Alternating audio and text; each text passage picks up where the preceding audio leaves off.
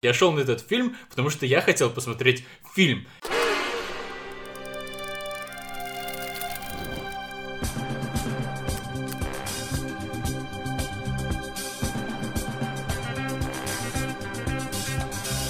Привет, это подкаст Кинач, меня зовут Джон, а напротив меня сидит Антон Зан. Привет. Мы сегодня обсуждаем что, Антон? Мы обсуждаем великолепный новый фильм про Фредди Меркьюри «Богемская рапсодия». Великолепный Ли. В рамках нашей рубрики «Старая годнота» посмотрели фильм «Титаник». И в конце я расскажу про два отечественных фильма «Человек, который удивил всех» и «Слоны могут играть в футбол». Какой из них вам нужно посмотреть, а на какой не стоит идти ни в коем случае? Отлично. Поехали.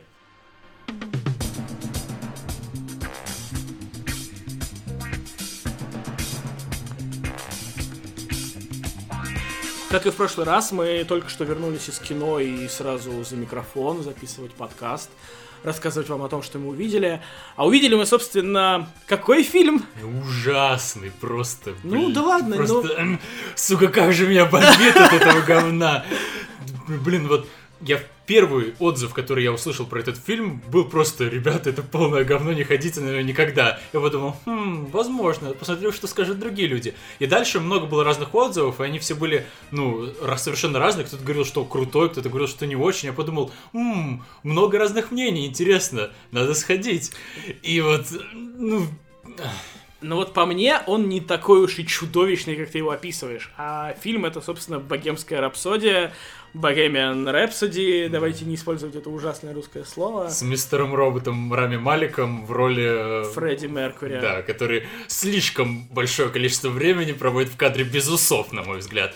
И это его портит. Да. Но вообще, на самом деле, я не фанат Квина, сразу скажу, и я не ожидал от этого фильма именно какой-то возврат к моим э, воспоминаниям о том, как я впервые послушал ту песню, эту песню, этот альбом, и как я вечером, вместо того, чтобы готовиться к экзамену, смотрел какой-нибудь концерт Квина, и мне было так томительно и пронзительно непонятно мое будущее. Как бы нет, я шел на этот фильм, потому что я хотел посмотреть фильм. И вот моя проблема с этим фильмом в том, что фильма-то там нету. Там нету никакой истории. Этот фильм похож на калейдоскоп из картинок, мифов и отрывков из Википедии про группу Queen. Ну да, это реально, это экранизация статьи на Википедии. Он Это- точно так же рвано, как и статья на Википедии, снят. Он такой же какой-то стерильный, вот я бы сказал, Это наверное. экранизация того, как ты гуглил про Queen. Да, да, да, Два да. часа ночью зачем-то. И вот реально это какие-то обрывки. И моя претензия в том, что там нет истории. То есть, когда ты идешь на фильм, ты хочешь поверить в реальность того, что там происходит. То есть вот мы с тобой смотрели «Титаник», Да. и там, пока ты смотришь «Титаник», тебе кажется, что вот этот Джек, что вот эта вот э, женщина с старческим именем Роза, они реально существовали. Актеры и написанные для них слова диалогов превращаются в реальных живых людей на три часа. И мне хотелось, когда я смотрел «Богемскую рапсодию», чтобы в этом фильме тоже передо мной предстал реальный, кавычках, Фредди Меркьюри, реальная группа Queen, какие-то реальные события. И вот этого не было. Это реально похоже на бесконечные отсылки, типа, а вот помните Да. была группа Queen, а вот Фредди Меркьюри, у него были усы, а еще он был гей, но у него была телка, с которой он, типа, любил, хотя он и был гей. И, ну, как бы, возможно, когда ты фанат, и ты просто Тебе достаточно просто видеть это, слышать эту музыку, и ты закрываешь на все остальное. Да, это как, ты как с Веномом, что... Да, ты один из этих людей, которые, ой, Том Харди, посмотрю этот фильм, потому что там Том Харди. Да, или, о, это про Фредди Меркури, Э, посмотрю этот фильм, потому что он про Фредди Меркури. Да, и вот вторая моя претензия в том, что я не понимаю, в чем соль вот этих вот переснятых концертных сцен, когда, сука, есть настоящая концертная сцена с настоящим Фредди Меркьюри. Особенно меня сильно бомбило в финальной сцене, где вот это вот э, знаменательное выступление на Live Aid на стадионе Уэмбли перед 100-тысячной живой аудиторией и полуторамиллиардной телерадиоаудиторией. Это просто пересъемка реального концерта, который есть на Ютубе, там с кучей миллионов просмотров. И единственная разница в том, что пересъемка выглядит плохо, что все шоты на зрителей выглядят неестественно, что там прям видно, что они снимали это в павильоне, у них было штук, не знаю, 15 статистов. То есть, ребята, если вы переснимаете одно из величайших выступлений, одно из величайших рок-групп в истории человечества, вы могли хотя бы тысячу статистов на день найти. Ну давай ты скажешь что-нибудь хорошее. Я, мог, ну, я не могу сказать что-то прямо хорошее, я могу сказать, э, что я не то чтобы тоже фанат Queen, но я люблю эту группу, у меня с ней исключительно теплые воспоминания. Скажем так, мне приятен персонаж Фредди Меркури, да, то есть э, для меня это очень а, меня прям захватывал вот этот образ, что вот он такой вот усатый дядька. Каких-то... Майкл Алкоголички. Да, да, нет, там э, еще не в Майкл Алкоголичке, там были вот эти клипы, где он э, переодет в женщину, mm. где а, он в этих обтягивающих шмотках, вот этот вот клип, где он в на наряде короля, и, короче, меня прям захватывало, и, ну, реально, я был поражен тем, насколько это не похоже, блядь, на всю остальную хуйню, которую я видел по телеку в то время. Вот, и поэтому мне приятен человек на то, как он вел себя, да, то есть он был всегда такой эпатажный хуй, короче, такой, знаешь, ну, типа, сейчас что-то подобное пытается делать, может быть, Джаред Лето. Вот он где-то вот, вот возле Фредди Меркури ходит, только не настолько талантлив, может быть. Просто ушла эпоха великих рок-героев. Вообще, в принципе, на мой взгляд, ушла эпоха вот этой вот великой рок-музыки, да. Вот, и я поэтому шел на кино, как бы, в ожидании увидеть что-то новое про Фредди Меркури, увидеть э, какую-то историю, которая меня тронет, которая меня зацепит под э, музыку, с которой у меня связаны какие-то воспоминания. А в итоге я не увидел ничего, я увидел просто стерильный, абсолютно по учебнику и при этом троечником сделанный байопик. Ну вот да, там нет ничего нового. Я ни хрена не знаю про Фредди Меркури, и то и ничего нового не, не узнал, да. То есть, ну вот, наверное, единственное, что там новое ты мог узнать, это как вот он пришел в группу, да, потому что, ну, я это знаю, потому что я читал эти статьи как раз в 2 часа ночи и смотрел всякие видосы, вот, да, что вот он, я, кстати, не помню, не уверен насчет того, что э, в Хитроу он работал, я не уверен, что это правда. Что... Ну, он работал в аэропорту. А, да? Ну, вроде как там, я тоже читал какую-то статью очень давно, и там писали, что его кореша по работе делали за него всю работу, а он типа пел им, потому что а. они знали, что он будет звездой. Ну, не знаю, может, это я вот это, вот это, таблоиде вот, вот это я не видел, э, но да, я типа знаю, что он пришел к чувакам в группу и такой говорит, а я вот умею петь, спел им, и они такие, вау, короче, давай. И вот, знаешь, вот в этом фильме мне не хватило как раз-таки вот этого их прошлого. То есть, вспомним э, социальную сеть Финчера, да, там очень долгий сетап а, того, какой Марк Цукерберг был студент нам показывали его студенческие годы, и нам показывали, как его характер развивался с годами, он все так же оставался вот этой мерзкой залупой, и до самого, блядь, конца он остается этой мерзкой залупой. Он кидает друзей, он э, ставит превыше всего свои цели, и вот он, каким он был в самом начале, мы видим, как его характер развился, да, в ширину, но, скажем так, в длину остался тем же. Да. А здесь, здесь, вот говорю, здесь мы вообще ничего не видим. Мы, нам не дают нормального сетапа персонажей в начале. Мне не хватило вот этих вот концертов в пабах, концертах в, на студенческих площадках. Мне вот хотелось бы даже больше, наверное, вот этого. Мне хотелось чуть больше истории. Персонажей не хватило. То есть да, мне да, не хватило именно какой-то человеческой составляющей. Просто нам показывают, вот Фредди Меркури, он выходит из дома, идет на концерт и говорит, эй, чуваки, давайте я вас в группе буду петь. И они такие, окей. Да, ну, Типа, да. ну покажите хотя бы, не знаю, что он стоит и стремается идти им предложить, что в группе у них будет петь. Ну, ну хоть как-то, хоть, хоть как-то есть... раскрыть. Даже не то, что он стремается, тут наоборот, нужно было больше показать, что он считает себя богоизбранным. Ну, что он что... что-то, что просто да. он как-то ну, что он человек, что он что-то человеческое испытывает, они просто ходят от точки к точке, ну да, типа, давай, Рами, ты идешь сейчас, вступаешь в группу, теперь ты идешь клеишь телку, теперь ты вырываешь стойку микрофона из второй половины стойки микрофона. То есть это просто по чекпоинтам мы идем от одного к другому, к третьему. И я не вовлекался в этих персонажей вообще на протяжении фильма. То есть каждая сцена, где они разговаривают и что-то подъебывают друг друга, и кажется, что вроде как с точки зрения режиссера, я должен, типа, сопереживать этим людям, я должен ощущать, что у них какая-то химия между ними, но нет ничего. То есть, реально, каждый шот на вот этих вот карикатурно-британских его mm-hmm. братов по группе с, с этими прическами, реально, каждый раз, когда вот крупный план, и кто-то из них что-то говорит, я ждал закадровый смех. То есть реально, как будто мой Монти Пайтон какой-то. Просто, действительно, я вообще не смог увлечься этот фильм, просто, хотя я пытался, честно, честно пытался. И еще Рами Малик, моя претензия к нему в том, что он слишком какой-то карикатурно, как Фредди Меркьюри. То есть Фредди Меркьюри, у него такая забавная внешность. Так да. не, он же у него был зубы такой. такие, ну, да. Малик как будто чересчур, как будто у него не зубы, а прям зубы-зубы. Так нет, у Меркьюри действительно были такие зубы-зубы и такая внешность очень яркая. Да хрен знает, ну вот я реально, я в четверг сидел, смотрел вот этот вот концерт на Вембле Life 8, и он по-нормальному выглядит. То есть, вот первая моя эмоция была... Ну, тут он выглядел понормальнее, потому что ты привык видеть таким Фредди Меркури, а Роми Малика ты привык видеть с красными глазами и, не знаю...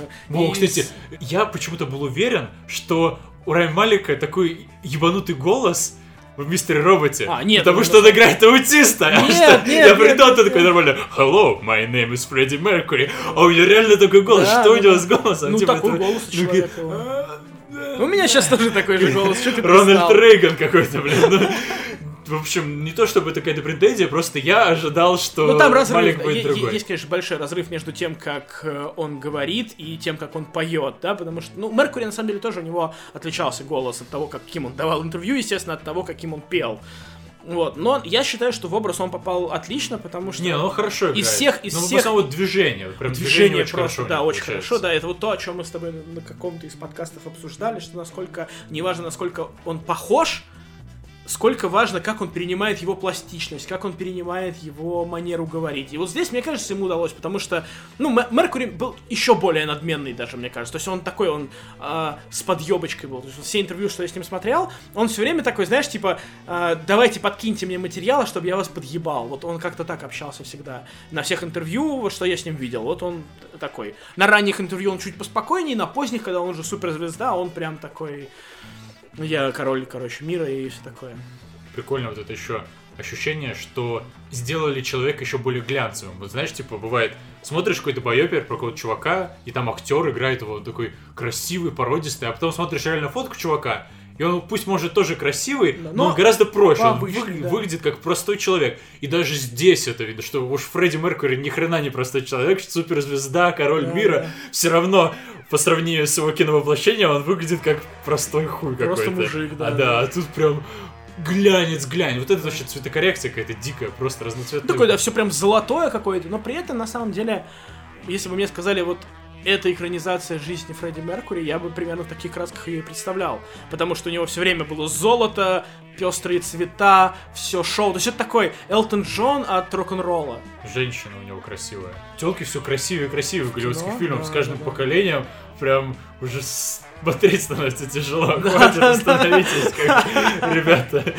У меня, кстати, знаешь, у меня была такая претензия к залу даже больше, и вообще к людям, которые ходят на это кино, и вот это, в принципе, там, а, друзья в Фейсбуке, которые писали, что «А, я посмотрела, фильм полная хуйня, но хотя бы послушала музыку Квинов».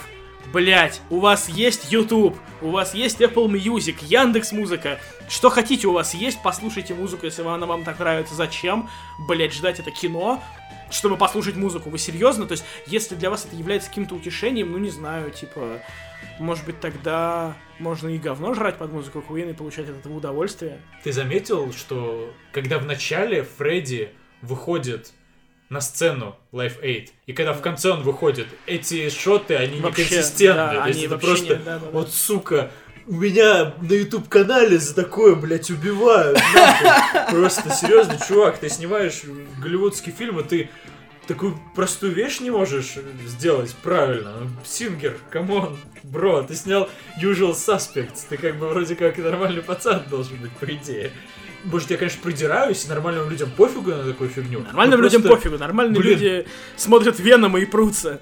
Ну, как бы, я тоже обычно не замечаю всякие мелкие детали, но тут фильм открывается с того, что Фредди медленно и пафосно идет и Один. выходит на сцену. Да, а потом нам показывают в конце, и весь фильм идет к концу, вот к тому, чтобы нам Да, покажут да, да. эту сцену еще раз. И нам показывают ее еще раз, и там все по-другому, да, просто другой состав людей, Да, да, другой да, да. тайминг, и типа, wow, come on. Да, это чудовищно было, я согласен с тобой, это прям чудовищная сцена. Я тоже подумал об этом, сидя в кинотеатре, но не придал такого значения.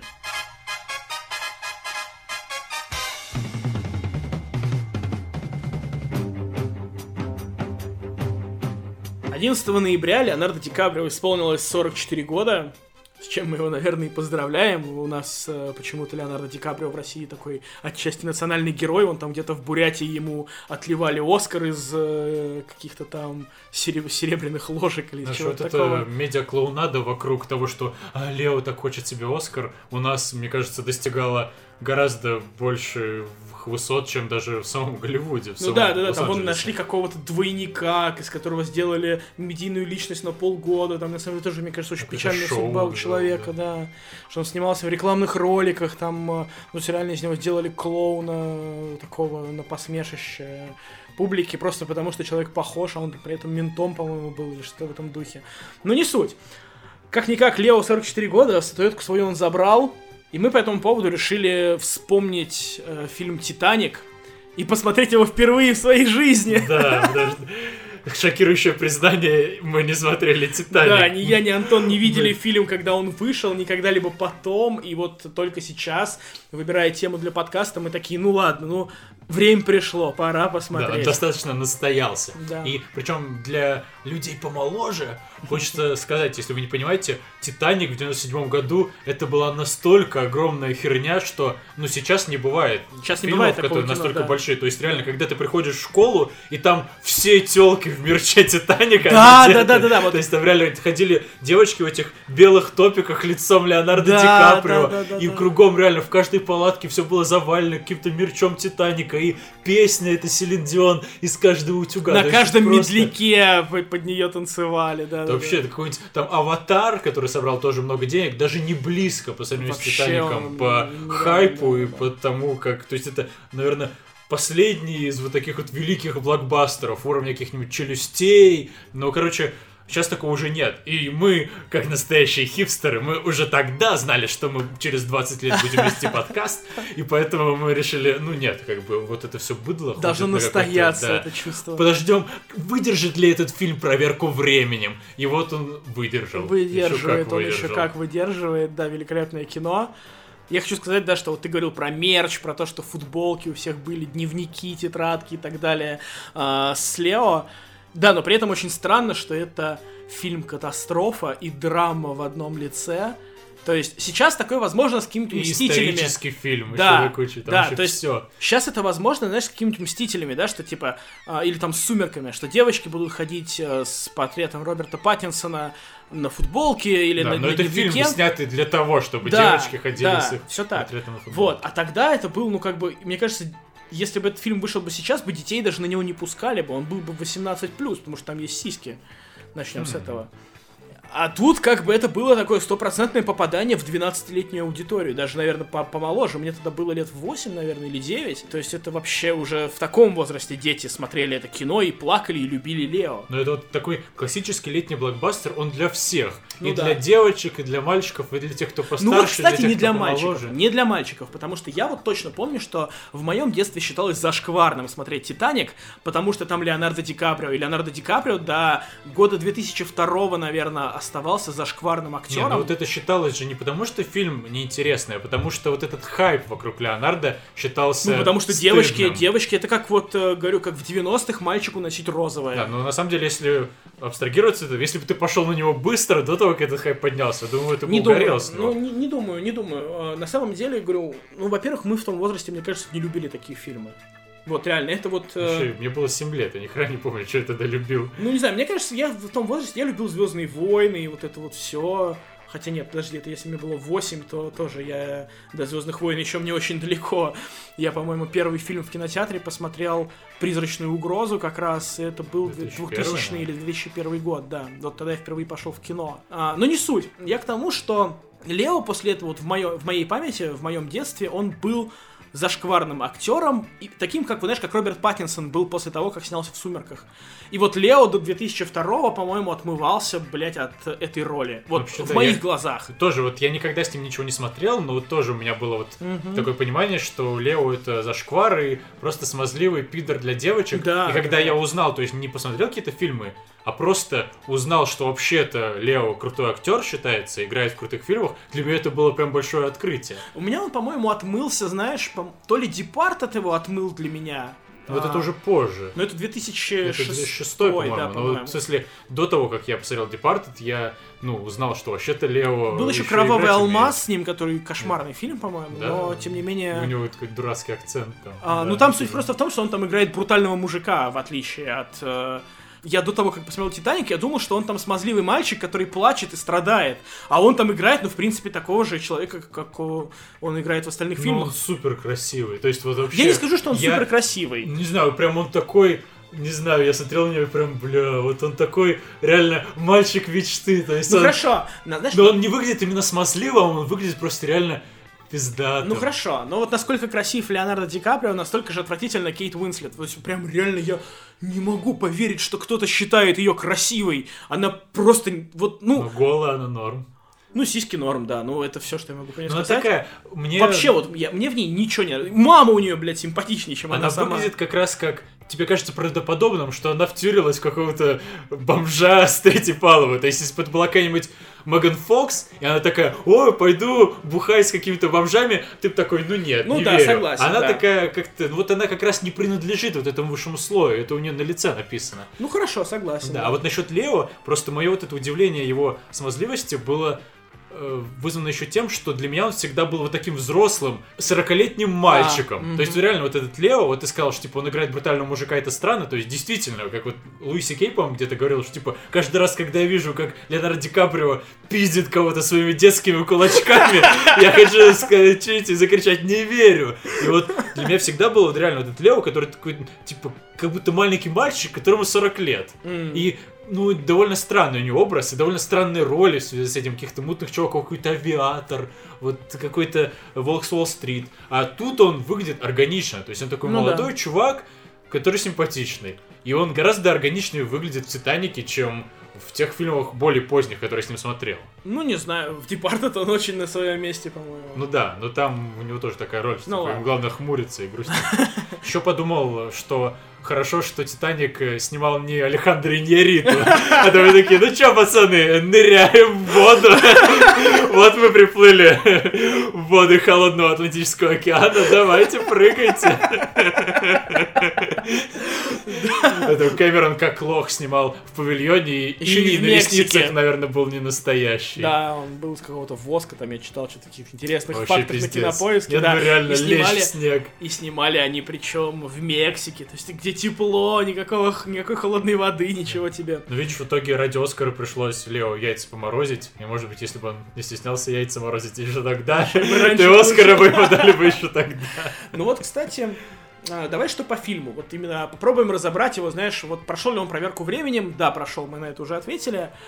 Ну вот, как же мне, блядь, сука, бросались в глаза вот эти, знаешь, референсы эпохи. Что типа, а, у меня тут картины Пикассо. Ой, кто такой Пикассо? Я никогда не слышал о таком художнике. Или там, а вы что-нибудь читали из Фрейда? Это такой модный немецкий э, психолог. Типа, что такое психология? Кто этот Фрейд? Это кто-то из пассажиров? Такие, типа, ой, мы никогда не знали, кто такой Фрейд. Нет, подожди. Ну, Ну, типа- это же референс эпохи вот этой вот, когда Титаник затонул. Понятно, да, я понимаю. Пассажиры вроде как и ведут себя, но знаешь, вот сейчас в кино это уже считается дурным тоном. Да, когда у тебя, ну, не знаю, пасхалки, отсылки, референсы, как угодно их можно назвать, когда они идут с промежутком в 10-15 минут, но это типа стыдно уже так делать. То есть мы уже поняли, чуваки, что это 1912 год. Вы уже достаточно нам показали, что люди тут общаются, как в ту эпоху общались люди. Не надо нам, пожалуйста, ну, мне Ну, это... пасхалки, ну, с, Ну, не с пасхалки. же это character development, то есть нам показывают, что это телочка, она такая нифига не телочь, она умеет считать в уме, делить количество персонажей на количество лодок, ой, количество пассажиров. И она читала Фрейда, что Не-не, понятно. девочкам не положено читать я Фрейда. прекрасно понимаю. Я про то, что, ну, на мой взгляд, вот сейчас в современном кино использовать такой характер девелопмент это, ну, немножко дурной тон. На мой взгляд. Вот честно, это такая вкусовщина. То есть, мне кажется, когда тебе показывают это более натуральным каким-то образом, когда тебе показывают, что вот она делает такие-то умозаключения и не отсылают на известную личность того времени, это, как, знаешь, как впихнуть в любой фильм про 20 век Теслу. То есть, да, как бы э, все знают про Теслу, да, все про него слышали, и почему-то все считают, что фильм про 20 век не может обойтись без Теслы. Вот так же и здесь. Но это не претензия, это просто как бы такое, знаешь, наблюдение, что сейчас в кино уже, по-моему, так мало кто делает, и если так делает, то это считается уже так типа, ма. Что меня реально впечатлило, это то, как Кэмерон выводит этот фильм из категории зашкварного исторического кино, таких вот байопиков. То есть вот как мы обсуждали на прошлом подкасте, что байопик это сам по себе такой зашквар, что сделать из него нормальный фильм очень сложно. И тут Кэмерон говорит, а это не байопик, это не историческое кино, это кино в настоящем. То есть мы с вами из эры блокбастеров смотрим, как эта бабка рассказывает нам историю из прошлого. Вот, кстати, это история из прошлого, но мы не в прошлом. На самом деле мы в настоящем времени. И мне реально кажется, что это как-то меняет тон фильма. То есть, если бы это просто было бы, что типа, вот фильм про то, как девочка поплыла на Титанике, а он утонул. Да. Это совсем по-другому воспринималось, без вот этой вот э, обертки. На самом деле, Кэмерон в каком-то TED-толке говорил, что он вообще пропичил этот фильм студийным боссом, потому что он хотел за Титаником нырнуть. Ну да, да, да. вот. Он же известный и... любитель нырнуть Титаником, да. Ну, это был, типа, один из его первых разов, я так понимаю. Но смысл в том, что я сначала подумал, ага, это просто вот он вставил эту часть, потому что он хотел нырнуть. Но когда я досмотрел, я подумал, что это какая-то более глубокая фигня. Ну, либо бы я просто ищу глубинный смысл, но мне показалось, что наличие вот этой вот обертки из современности поменял совсем тон фильма и сделал его менее зашкварным. А то все ходили бы такие, как вот фильм «Линкольн», где mm-hmm. Дэниел Дель Льюис, совершенно гениальный фильм, и все таки о, это про Линкольна, как он там что-то политика, блядь, в пизду. И вот так же было бы и про Титаник. А тут, о, с батискафа начинается. Ну, ну вот, э, не знаю. Э, у меня, знаешь, такой момент. Я очень сильно удивился, когда фильм начался с современных кадров, и я понял, что это сюжетная линия целая. Это не просто типа, а вот мы погружаемся, смотрим на Титаник, и потом оп, и он такой всплывает. Да, да. Типа я, ду- я, я ждал, что будет так, да, но оказалось, что там целая сюжетная линия. А для меня это было сюрпризом, я же никогда не знал об этом, да, то есть да. все, все люди, все остальные вот эти вот люди, которые ходят на улице, они 20 лет это знали и не говорили мне. Вот, э, я удивился, действительно. И я пришел, что да, это прикольно, но в какой-то момент вот мне тоже, так знаешь, зацепило э, тот момент, что иногда фильм забывал про то, что он происходит еще и в реальном времени. То есть иногда добавлялся закадровый голос этой бабки, которая что-то там пересказывала, что «А, вот в тот момент я подумала, что было бы неплохо сделать то-то». И дальше идет снова повествование фильма, уже мы не забываем про то, что это было, что там что-то было в настоящем, бла-бла-бла-бла-бла. Потом раз, типа, несколько кадров с бабкой, и потом снова обратно, мы смотрим, как она молодая. И вот в какой-то момент меня зацепило, что фильм забыл про то, что он происходит в настоящем времени. Когда корабль начал тонуть, собственно, не было никаких, никакого закадрового голоса, никаких переключений. То есть, да, это бы навредило, наверное, динамике фильма.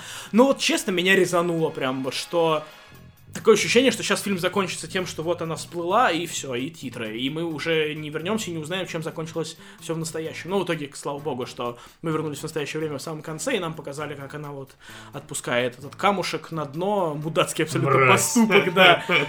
Могла бы внучке помочь жить нормально. Да, я думаю, внучка бы очень бы неплохо подняла бы деньжат за этот камушек, но... Я хотел чуваку сказать, типа, эй, чувак, смотри, я кидаю его туда. Да, да, да. Но это было бы смешно, конечно, да. Ну вот, но тем не менее, как бы ее поступок, ну, с точки зрения сценария вполне понятен, да, то есть это такой вот груз, который она несла в себе все это время, все эти там, сколько, 70 с чем-то лет, и вот теперь настал момент того, чтобы отпустить это все.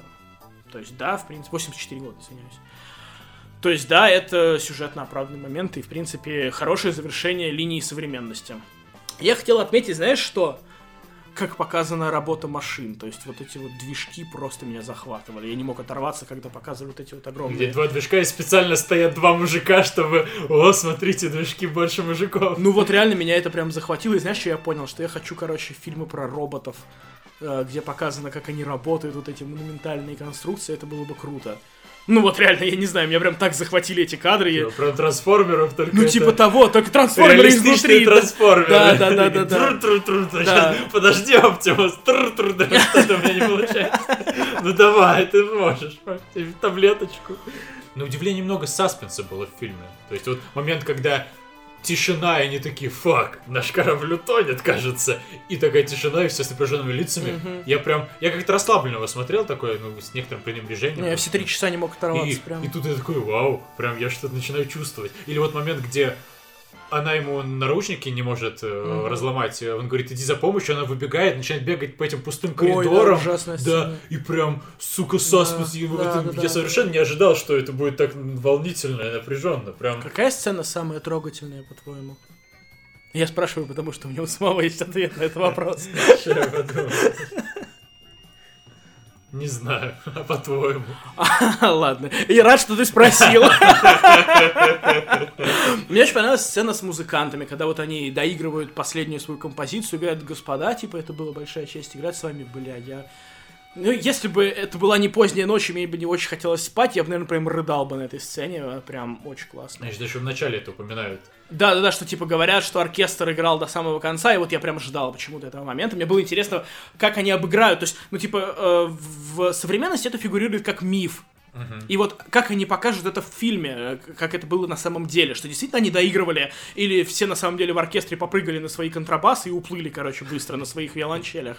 Вот.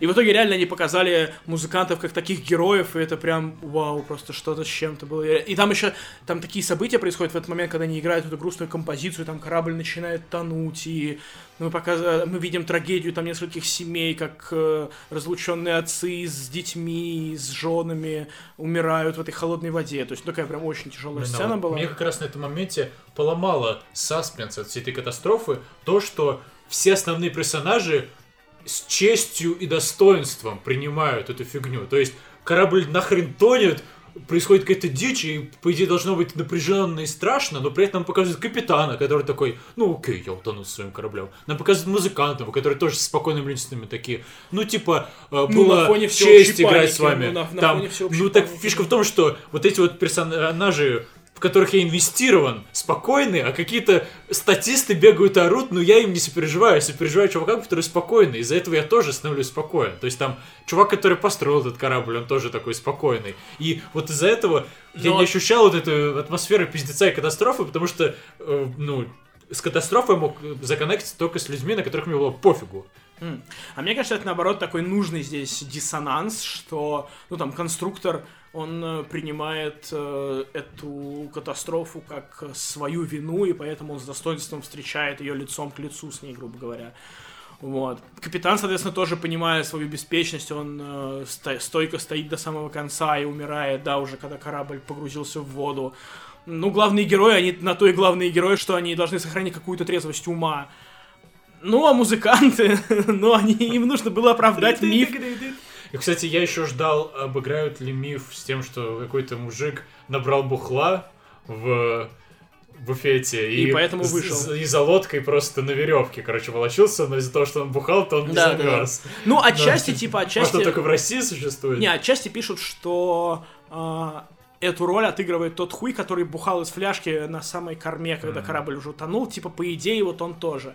Но там забавно, на самом деле, такие прикликания с реальностью, что на самом деле действительно единственная женщина, спасенная из воды, из всех, кто не погрузился в шлюпки, была девушка, ее зовут Роуз, но она, типа, не имеет ничего общего с персонажем. Вот. И что Кэмерон действительно придумал а, персонажей, то есть он не хотел брать биографичные какие-то истории, он реально выдумал, и просто оказалось, что реально был пассажир Джозеф Доусон, который, про которого ничего не известно, его просто похоронили вот в общей могиле. Ну, на самом деле, мы уже, наверное, все сказали, что фильм прошел проверку временем, и если так получилось, что вы не видели еще «Титаник» по какой-то причине, родились после того, как он вышел, или... а, Вместо того. Или вместо того, чтобы общем, он да, вышел. не ведите на поводу всего в какой-то степени отрицательного хайпа, который его окружает. Это хороший, достойный блокбастер. Я сомневаюсь, что «Аватар» через 30 лет также достойно будет выглядеть. Сейчас посмотрим, что еще Кэмерон снимает в своих новых аватарах. Ой, да, вот это вообще очень странная тема, учитывая, что вроде как Кэмерон офигенный чувак, который никогда не делал говна, но с другой стороны, сама идея, что из этого все может получиться не говно, кажется абсурдной. У меня просто разрывается голова, когда я думаю об этом. Но об этом мы поговорим, когда фильм выйдет в 2020 году.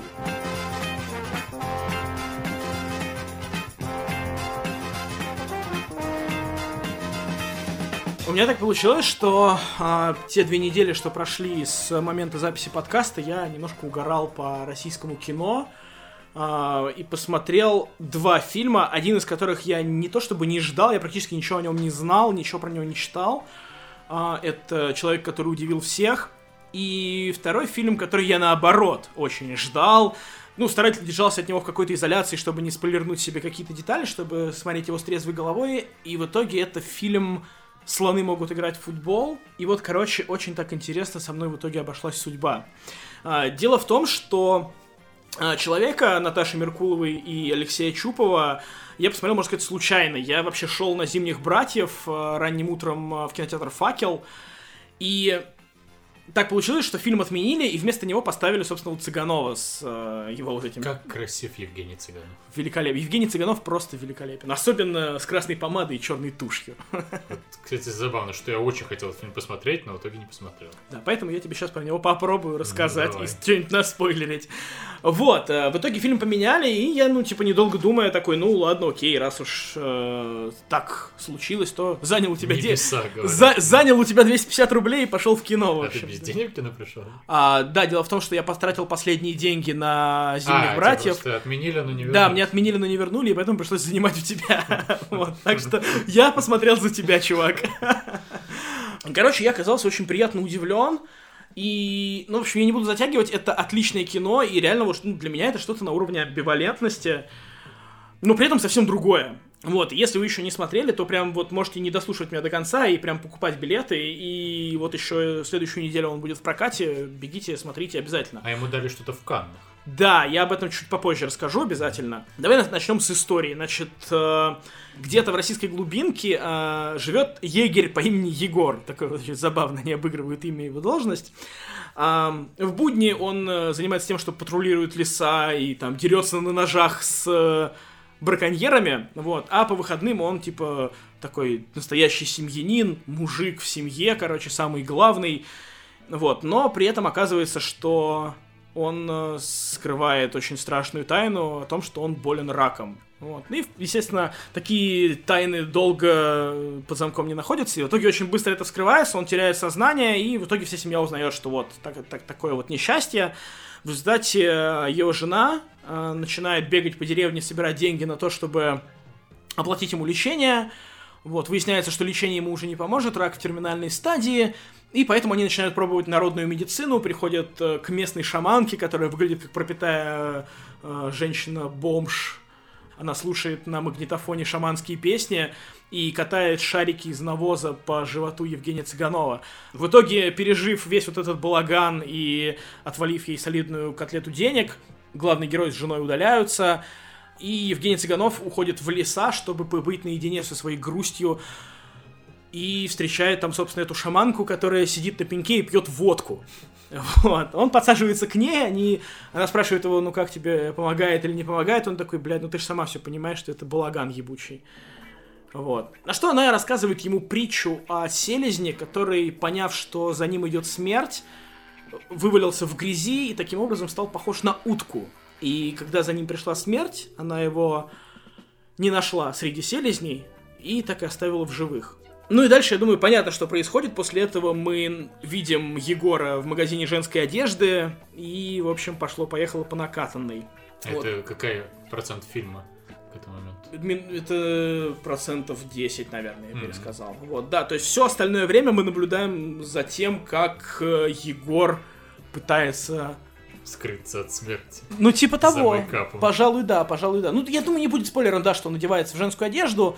Стоит отметить, что после того, как э, Евгений Цыганов надевает женскую одежду, он больше не произносит ни слова в фильме. То есть он является собой, знаешь, вот это вот его лицо такое актера из сериалов на НТВ или там на Первом канале, оно внезапно являет собой какую-то вселенскую грусть, и ты реально в него веришь. И стоит отметить э, его жену, которая играет э, Наталья Кудряшова, которая, собственно, получила в Канне э, приз за лучшую женскую роль в блоке «Горизонты». Это блок, который отмечает кино, который там открывает что-то новое. Ее роль здесь просто феноменальная. Она, ну, реально играет за двоих, как будто бы даже. То есть э, у Цыганова, понятно, у него простая задача. Он просто ходит по деревне с мрачным видом в женских шмотках. Ну, такой, если это можно так назвать, такой сорта kinda body acting. Вот. Это ради здоровья. Да, в то время как Кудряшова просто она отыгрывает все вот эти, знаешь, пять стадий принятия необратимости какой-то. То есть реально мы сначала видим ее непонимание, потом гнев, потом какую-то вот эту депрессию. И в итоге это уже, правда, наверное, спойлер, но мы видим какое-то принятие, и вот это, наверное, самая трогательная сцена в фильме, потому что вот где-то в этот момент я потянулся потереть глаз и понял, что оттуда густо хлюпает, короче. Просто я на весь кинотеатр хлюпаю слезами. Ну, это... Ну, что поделаешь. Нет, правда, фильм действительно просто великолепный. И прелесть его в том, что он, во-первых, он цельно написан. То есть история развивается, при этом он э, хранит как-то вот интригу вот до самого конца. Э, при этом он э, красиво снят и, знаешь, и как-то грамотно смонтирован. Там нет такого, что ты не понимаешь происходящего по вине монтажера. По насыщенности картинки, по цветовой гамме какой-то, он мне напоминает Бист Майкла Пирса, который мы с тобой смотрели. Затем, наверное, только исключением, что в Бист была более красивая природа, но это уже заслуга как бы Атлантических островов перед э, российской глубинкой. И, наконец, в-третьих, вот фильм хорошо сыгран, как я уже сказал, да, что э, и лицо Цыганова здесь не выглядит таким вот комедийно каким- каким-то пресным и пошлым, и в то же время Кудряшова наигрывает просто восхитительно, я не знаю, я настолько выкупил ее, вот эту деревенскую девушку, настолько за открывающую сцену просто, я не знаю, вот э, если вы пойдете смотреть это кино, открывающая сцена, я, наверное, запомню ее на всю жизнь. Это просто что-то что-то с чем-то несравнимое. Просто у меня нет слов, чтобы это описать. Она настолько трогательная и слушать ее истории о том, как она ездила к Цыганову в армию, навещать его, это просто, ну, ты знаешь, это диалоги на уровне Тарантино, когда ты слушаешь разговор ни о чем, но оторваться невозможно, как интересно. Вот это вот э, человеческая такая история. И хочется сказать, что в этом фильме все на самом деле работает. То есть, если что-то в начале показано, то оно выстреливает в конце, а иногда и дважды оно выстреливает за весь фильм, и вот это тоже очень важно отметить, что здесь нет такого, знаешь, что как было в «Дикой жизни» вот эта девочка, да, которая, ну, она нужна только для того, чтобы добавить глубины другому персонажу. Здесь все персонажи, они самостоятельные, никто друг друга не дополняет, у каждого есть своя роль, и это грамотно расставленные по доске фигуры, которые участвуют в этом вот спектакле таком. Вот, это круто, это очень здорово. И при всем при этом стоит отметить, что фильм справляется с достаточно простой задачей показать вот это, знаешь, коллективное бессознательное российской глубинки, где люди э, живут водкой и тяжелой работой. Вот. И нам показывают человека, который находится в состоянии отчаяния, который, по сути, вот в данный момент готов на все. То есть он всю свою предыдущую жизнь был таким, знаешь, настоящим мужиком, который все держит очень крепко в кулаке, которому проще было отрезать себе одно яйцо, чем э, одеть женские шмотки, а теперь вот он ведет себя вот так вот, потому что он боится смерти. И вот это на самом деле, ну, такая глубина определенная в фильме. Вот. Заодно это исследует вот это отношение людей к тому, что кто-то переоделся в женские шмотки, пусть для того, чтобы обмануть смерть. Я думаю, что, знаешь, я думаю, что вот этого исследования здесь меньше всего. То есть э, фильм скорее просто констатирует факт, что вот так у нас живут. Как вы с этим будете распоряжаться, ваше дело. Можете говорить о том, по какие в российской деревне группы люди, можете наоборот улюлюкать и подшучивать над Цыгановым, что «А, пидорас», вот. Можете распоряжаться тем, как хотите. Фильм не дает никакой оценки этому. Он просто показывает тебе как факт вот это все. Вот, я хочу сказать, что это действительно, наверное, один из лучших фильмов в этом году. Российских точно. И вот я долго думал, короче, лучше амбивалентности он или нет. И, наверное, наверное, лучше, потому что он чуть-чуть интереснее сконструирован. Это такая притча о жизни и смерти, которая при этом а, в декорациях современной России говорит на актуальную сейчас тему, в то время как амбивалентность это просто лихо закрученный такой триллер. Вот, и на другой чаше весов у меня, короче, совсем другой фильм, который я очень ждал и при первой же возможности отправился в кино смотреть. Это фильм «Слоны могут играть в футбол» Михаила Сигала. Это история об одиноком и довольно богатом бизнесмене из Москвы, который приезжает в родную Одессу по делам и заодно решает заехать на день рождения к дочери своего старого приятеля, которого, собственно, и сыграл сам режиссер. Тот просит его рассказать дочке, что да как в Москве сейчас и куда поступать стоит.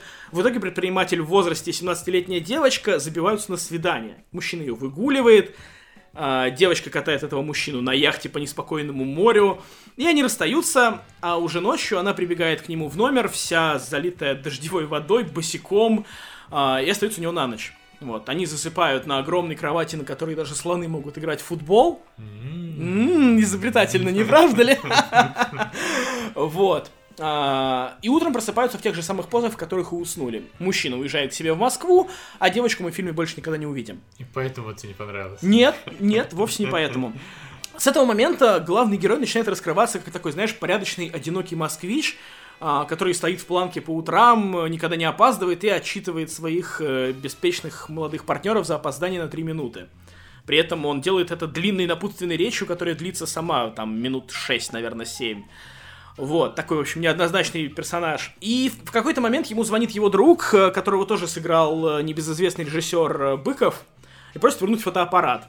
Вот. Главный герой приезжает в квартиру Быкова и застает его буквально на пороге. Они с семьей уезжают в недельное путешествие там, на Новый год, типа. Вот. И он понимает, что они оставляют свою 20-летнюю дочку без присмотра дома одну. И с тех пор он начинает придумывать различные поводы, чтобы как-то с ней повидаться. А итогом всего этого становится то, что он, подсматривая за ней в парке, а дело происходит зимой, напомню, он э, спасает ее от насильников, которые, блядь, зимой кого-то насилуют. Что? Серьезно? О чем? Вот. И в итоге, спасая ее, он э, получает отверткой в печень и, истекая кровью с букетом цветов, тут не надо спрашивать, как это получилось, неважно, он э, падает при смерти на руки другой 20-летней девушки, которая просто мимо проходила. Вот. Э, спустя какое-то время он очухивается в больнице и решает закрутить роман с этой новой 20-летней девочкой, абсолютно... Которая ничья дочка. Да, абсолютно забыв про дочь Быкова.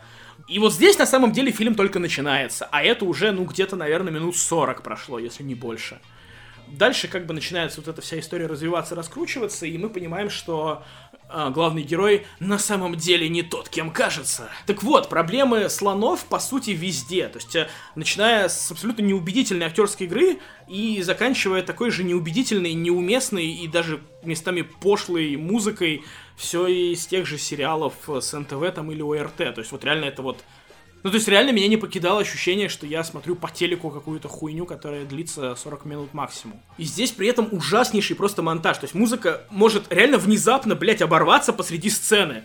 Типа, происходит смена планов, и музыка выключается внезапно почему-то. Это никак не обыграно, никак не объяснено. Не меняется напряжение сцены, ничего не происходит. Просто мы в какой-то момент, у нас закончился 30-секундный бесплатный отрывок, который мы можем использовать в фильме, все, кат. То есть что это такое? Это очень странно. При этом, знаешь, какие-то простейшие действия нарезаны таким образом, что девушка заваривает чай, и у нас на эту сцену там около четырех или пяти катов. То есть складывается впечатление, что просто актер не справился с такой простейшей задачей, и вы теперь нарезаете неудачные моменты и склеиваете только удачные типа, такая же хуйня происходит в диалогах. Э, ладно, окей, это работало в «Холодном фронте» Волобуева, когда, чтобы подчеркнуть манеру речи Даши Чаруши, да, там вот так вот шинковали диалоги, она говорила без пауз, как блогер. Но, блядь, это не работает в фильме, когда у тебя нарезаны диалоги одного персонажа, потом длинная пауза, и мы ждем ответа другого персонажа. То есть, а в этом фильме это сделано именно так. И ладно бы это была единственная проблема. То есть тут помимо того, что на фоне современного актуального кино а, слоны выглядят таким, знаешь, 40-летним уже ставшим дедом, а, который смеется над депрессией подростков, будто говоря им, да что вы знаете о проблемах, вот я по Сталинградам подошвы сапога жевал. При этом ни под каким Сталинградом и никакие сапоги никто не ел. Так вот, помимо этого, фильм пытается говорить э, на какие-то отвлеченные темы, знаешь, там, типа, что подросткам все говорят, что они кому-то что-то вечно должны. А, фильм высмеивает формальное общение на деловых встречах, пытается шутить какими-то батиными, блядь, шутками, но все это выглядит абсолютно беспомощно и совершенно ничтожно, и дальше одной короткой сцены никуда не идет. В итоге ты просто не можешь понять, про что, блядь, это кино. Оно как будто бы обо всем, но в то же время ну, ни о чем конкретном не говорит. И, возможно, если бы режиссер сконцентрировался, блядь, на своей истории, которую он хочет рассказать про вот этого 40-летнего, блядь, мужчину, который ищет себе дочку, возможно бы из этого получилось что-то гораздо лучше. А получилась вот такая невнятная пошлятина. И спасибо, что я посмотрел фильм с Евгением Цыгановым тоже, и я все еще не потерял веру в российское кино. У меня все. Спасибо.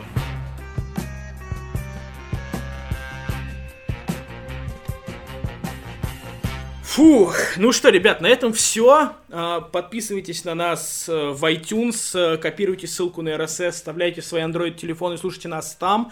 Мы есть э, в Google Podcasts. Кроме того, вы можете подписаться на наши каналы в Telegram, Instagram и Facebook, где мы делимся всякими впечатлениями по поводу кино, новостями и прочим-прочим. И самое что интересное, что у нас есть смысл подписываться везде, потому что контент у нас не дублируется. Еще у нас есть канал на Ютубе, но если вы хотите слушать подкасты раньше всего, то заходите где-нибудь в понедельник в обед на наш сайт э, keenach.ru, то есть kinach.ru, и слушайте нас там. Где теперь можно слушать не только последний подкаст, но любой подкаст. Ура! Потому что слева я добавил списочек. Ура, мы это сделали. Вот, а еще нам можно и даже нужно нам писать на почту hello собака k e e n a c h.ru hello собака kinach.ru писать туда свои письма, которые мы будем читать, э, мы будем их обсуждать. Можете дать нам какое-нибудь задание, посмотреть что-нибудь странное или не очень, и мы попробуем это даже сделать. В общем, ждем от вас чего-нибудь. А у нас на этом все, ребята. Слушайте маму Кушайте кашу. и ходите в школу. Пока.